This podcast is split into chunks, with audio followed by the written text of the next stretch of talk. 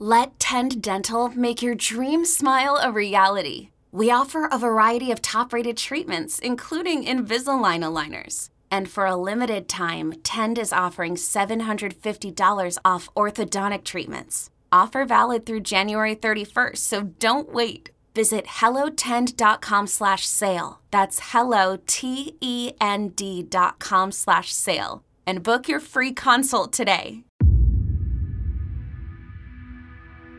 She just walked from school back to her apartment and something happened. Then she was gone. There's nothing else. She's still gone and there's still no answers. And that's hard.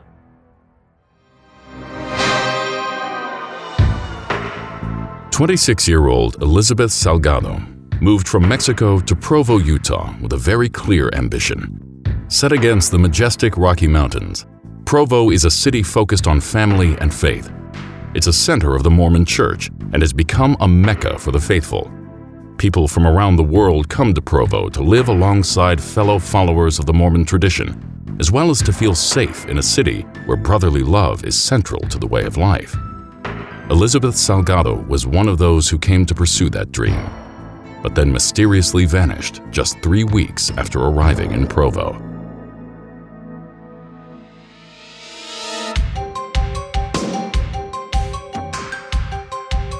I'm Steve French, and this is Unsolved Mysteries Mystery at Hobble Creek Canyon.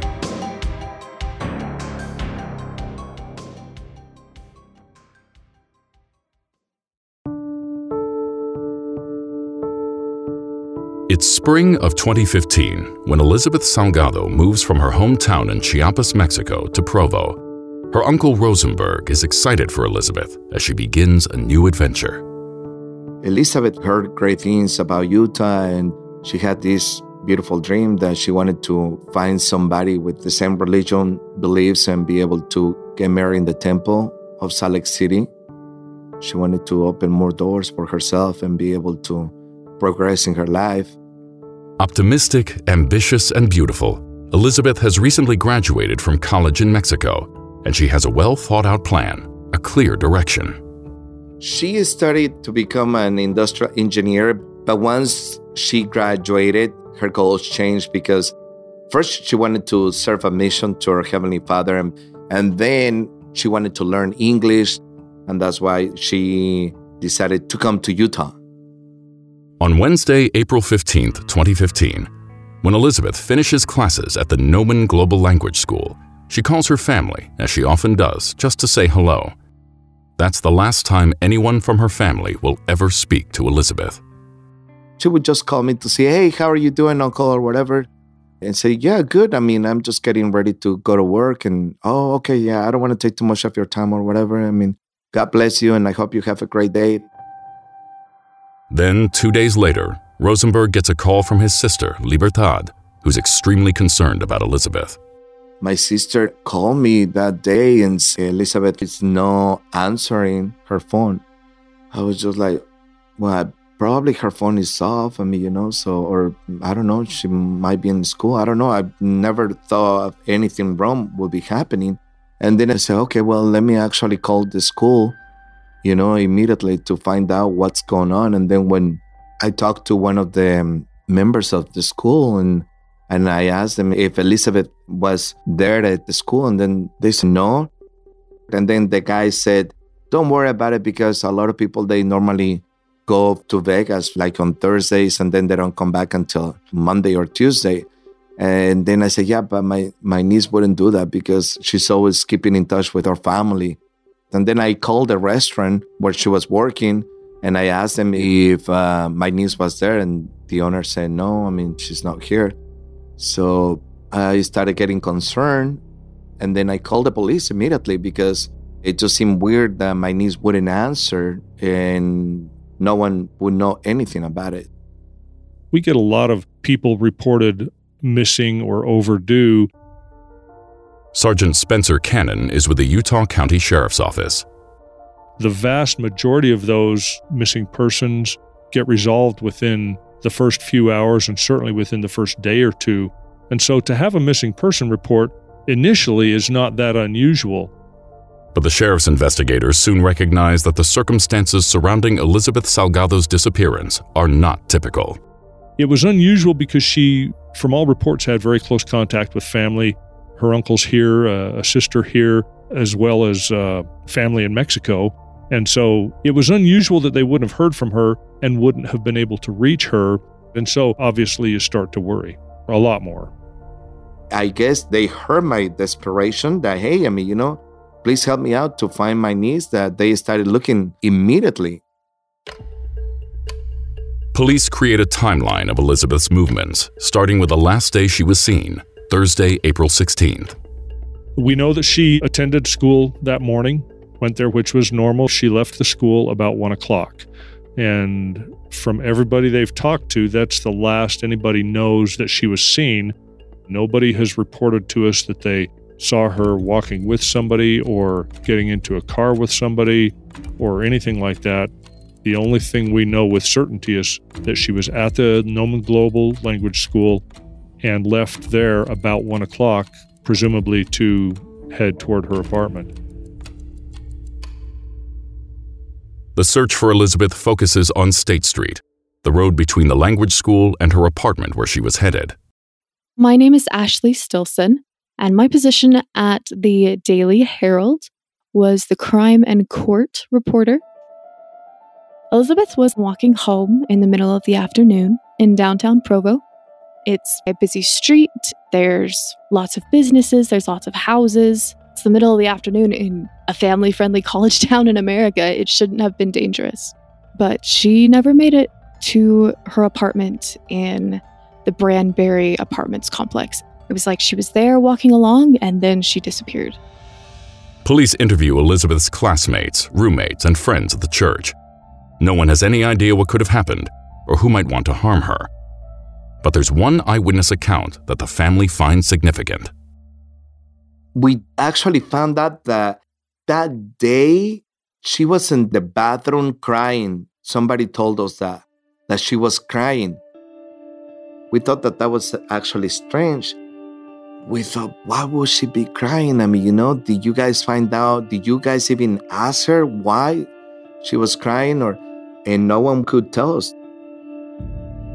After days of investigation, the best theory anyone can come up with is that Elizabeth was on her way home from school when someone offered her a ride, and it was likely someone she knew. She was a very gullible person, but I don't think she would actually get into the car with the stranger. I, I don't think so. That would seem weird. So that is the reason why I'm saying that whoever did this, it was probably somebody that she knew. Somebody from school, work, or church. The circumstances certainly lend credibility to the idea that she was initially, at least, abducted against her will. And so when you think of somebody who has been abducted against their will, you assume that if somebody took them, they went fighting and kicking and screaming. Well, we don't know that. It's entirely possible that somebody was driving along and perhaps Elizabeth was walking along on a sidewalk and maybe somebody pulled up to the side of the road and rolled the window down and called out to her and she looked over and maybe she recognized the person and maybe she got in the car and it looked like a perfectly normal interaction between two people.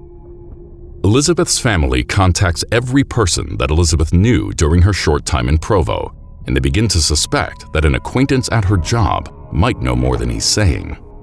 Elizabeth was working in a Mexican restaurant as a waiter, and she told me that there was one guy that wanted her to be his girlfriend. She said that the guy said she was so beautiful and that he wants to buy me everything but she just didn't find him attractive. And she said no. And I remember that she said that the guy was just like upset because she didn't want to have anything to do with him. Could it be that that guy has my niece and is not letting her go out or something like that? We know that she had some people, at least one who wanted to date her, but she wasn't interested. We followed up on every one of those but just nothing has led anywhere that gives us solid information about her disappearance. As police investigate, the family reaches out to the Provo community, asking for their help. Her family was immediately active. They printed out t shirts with her photo on it. They went door to door around the entire neighborhood and put up flyers and held vigils and did everything that they could to try and find her. We were always very optimistic, you know, like, yes, we're going to find her. And at any time, I mean, you know, she will appear. But then as the days they will go by and they will go by, then we were like getting more concerned and more concerned. I'm like, this doesn't feel, I mean, you know, like, right, I don't know what's going on. So it was very stressful, that situation, you know, like we couldn't sleep, we couldn't eat, we couldn't be enjoying life because knowing that one of your family members is missing. Just days into the investigation, anyone who knows Elizabeth has been questioned, and tip lines have generated no leads. You know, in a case like this, the longer it goes on and the more frustrating it gets, you take tips from wherever they come. We even have psychics who call in and, and share information with us, and we take those seriously. But uh, it was just a real frustrating thing that nothing really led anywhere. Then, two weeks after Elizabeth vanishes, on April 30th, authorities are notified about the remains of a young woman that have been found. Police contact the Salgado family with the heartbreaking news. One day they notify us that they found a suitcase with the body inside of the suitcase. I was just like, no, this cannot be happening. I mean, I was just like, I don't know, no, no, I don't think my niece is gone. I mean, you know, it was terrible that day because we were crying and we are like, no, this could not be happening. But then, dental records determine that the body is that of another missing young woman, not Elizabeth. The Salgado family is overcome with relief and hope. We basically were shocked, to be honest, and we were just now thinking, uh, you know, like, yes, we're going to find her and at any time, I mean, you know, she will appear. But years pass, and without any leads, the case grows cold. The family of Elizabeth Salgado is making a plea once again for any information that might help find her. This weekend marks the two year anniversary of her disappearance.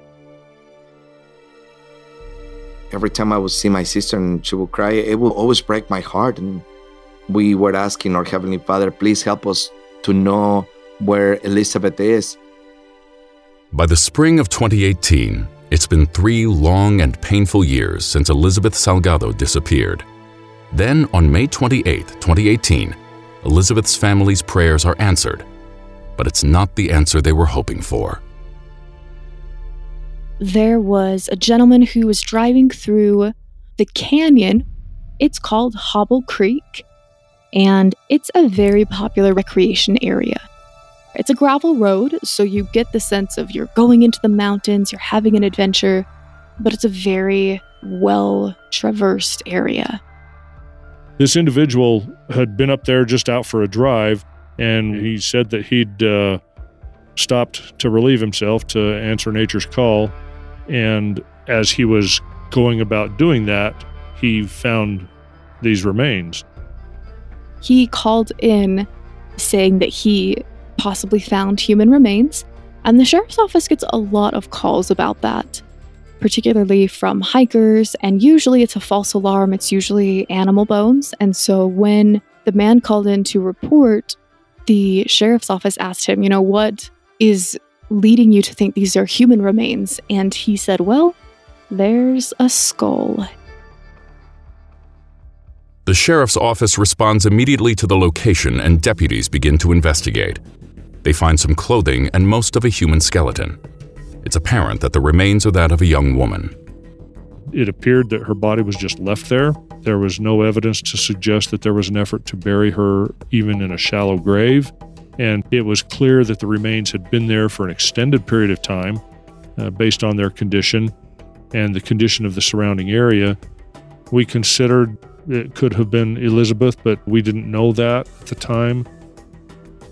Concerned this could again be a case of mistaken identity, police take a few days for dental records to confirm the Salgado family's worst nightmare. I was just like, no, this cannot be happening. basically, I was just like hoping that it was a mistake again. But then they said we already investigated very well, and we just couldn't process the thought that Elizabeth was gone from this life. It, it just, I mean, it's terrible to think. I mean, you know, that this happened to my niece just when she was beautiful girl, very innocent, very, very close to her heavenly father, and for her to be gone, I still cannot believe this.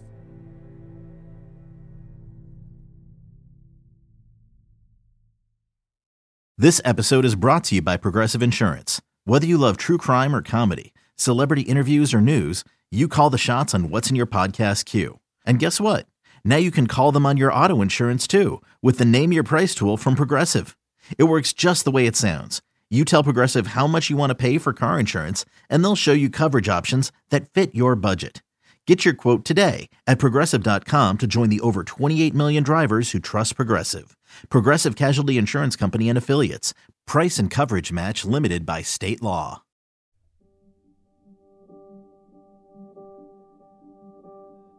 The fact that Elizabeth Salgado's body was actually found is described by many as incredible luck.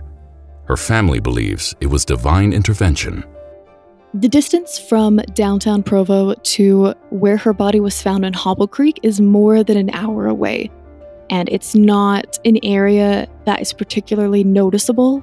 She was so 20 or 30 yards off the road up a hill uh, in an area that had thick scrub oak. And so it seems apparent that whoever did this put her body in that location, at least in part because they thought the likelihood of her remains being discovered was very slim. And when you think about it, if he had stopped 10 yards further down the road or before he actually did stop, she would probably still just be missing. Yeah, it was God, the one that helped us, you know, because what are the odds that somebody is going to have to go to the bathroom in the place where my niece was? I mean, you know, so it, we feel like it was a miracle. The investigators search the area where Elizabeth's remains are found, looking for any clue or piece of evidence that might help with the investigation into her death. We began the arduous process of investigating the scene itself where the remains were found. But uh, when you have something like that, it's not just the immediate spot where most of the bones were found, it's a broad area around that that we searched and processed in an effort to make sure that we collected any evidence that was there. They had everybody from their department as well as wildland firefighters come up and stand literally shoulder to shoulder searching for anything a weapon, clothing, a cell phone, anything that could possibly help. Because at the time, the police didn't have a cause of death and they had no idea how she died. She was found with her clothing on, and there were no bullets found in the area, so she wasn't shot. There was some damage to the bone, but it was insect related. There were no knife or hatchet marks, and so they know that it was homicide. But as far as whether she was shot or strangled or stabbed, the exact cause of death is still under investigation. Based on the condition of her remains, because there was no sign of injury, there was no sign of gunshot, no indication of a stab wound, no indication of strangulation.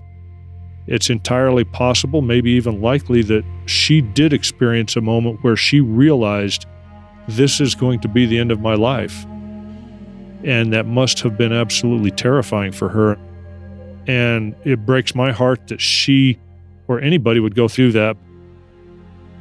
Investigators find one mysterious clue in the area where Elizabeth is found a set of initials carved into the bark of an oak tree. There was one from July 2015, just a few months after her disappearance, and within the time that investigators think that her body was left in the area. And they are kind of baffled that nobody found her because there would have been smell, there would have been nothing hiding where she was It was just a few yards away, and she still wasn't found for three years. Police try, but find it impossible to track down the person who carved their initials in the tree. But there's an intriguing connection between where Elizabeth's remains were found and a church outing near Hobble Creek Canyon that she attended just before she disappeared. When they actually um, told us that they found the remains on Hobble Creek Canyon, we were shocked, to be honest, because Elizabeth just mentioned that there was going to be a, an activity at Hobble Creek Canyon with the members of the church. And we thought, wait, wait a minute. So if the activity was in the Hobble Creek Canyon and the remains they were found there, could it be possible that somebody that went to the activity just like when they did this to her, they just killed her and then they just decided to leave the remains of my niece there? Or I don't know. So it's something that we're still wondering what happened. We know that the church group had gone up there and she went with them, but the area where Kelly's Grove is, where she had attended, was more than 10 miles from where her body was found. And so we re interviewed some people, we developed some new leads, we got a lot more tips that came in again. We followed up on every one of those, and then eventually those started to dry up again. So, whether there's a connection with somebody who was at that gathering or not, we haven't been able to determine.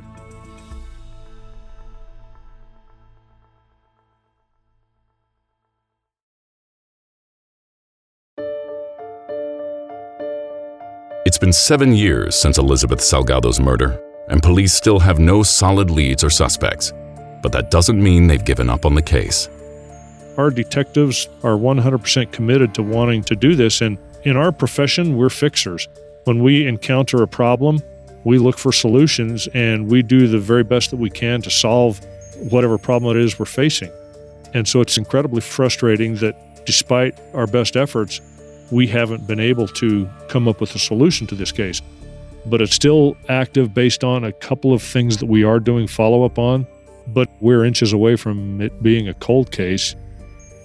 In our experience, most of the time when somebody commits a crime like this, there's something about it that they share with somebody else. There's some clue that's given. Either their ego is piqued because something we've released to the public isn't exactly how it went down and they want to set the record straight, or maybe somebody has a change of heart and they maybe they found God, or maybe they are afraid of going to hell, or they have a case of the guilt and they tell somebody or they report it. So it may be something like that that we can hold out a lot of hope on that's going to give us a solid direction to go in. In the meantime, Elizabeth Salgado's memory lingers in the heart of the Provo community as they wait for someone to come forward who can help capture her killer. Elizabeth's case got very personal to me because she was around my age. She had hopes and dreams and came to the United States looking for everything that I was looking for friends and community and a safe place to be while you figure out who you are and what you want from your life. And she was on her way. And then she was gone. She was murdered, and there's no answers to that. Of course, those hurting the most are Elizabeth's loving family, who to this day continue to mourn her loss. Every time that my sister starts remembering her daughter, it just there is no words that you can tell her to be able to comfort her. And we are praying that we will be able to find whoever killed her. And we keep always thinking, who did this? You know, we want to have that closure. That, like, basically knowing that justice was served here on earth. So, whoever did this, they don't actually do it to another innocent girl. So, another family, they don't have to go through what we went through because this is the worst thing that a family can go through.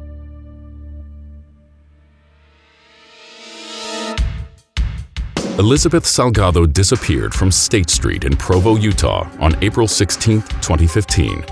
She was 5 feet 5 inches tall and weighed about 120 pounds. She had brown eyes and black hair. If anyone saw her with someone that afternoon or recalls seeing anything suspicious, please contact the Utah County Sheriff's Office at 801 851 4010 or go to unsolved.com. Next on Unsolved Mysteries. I don't think that there was two ghosts there. I don't think there was two entities. I think it was one. I think it was a demon possibly taking on the form of a girl. Unsolved Mysteries is a production of Cosgrove Meurer Productions and Cadence 13, an Odyssey company. It is executive produced by Terry Dunn Meurer and Chris Corcoran. Produced by Christine Lenig, Courtney Ennis, and Bill Schultz. The story producer for this episode was Joanna Brooks, and it was edited by Robert Wise. From Cadence 13, editing, mixing, and mastering by Chris Basil and Andy Jaskowitz. Production support by Sean Cherry, Ian Mont, and Ava Fenneberger. Artwork and design is by Kurt Courtney. Publicity by Maura Curran, Josephina Francis, and Hilary Schuff. The original theme music was composed by Gary Malkin and Michael Boyd. Thanks for listening to episode 47 of Unsolved Mysteries.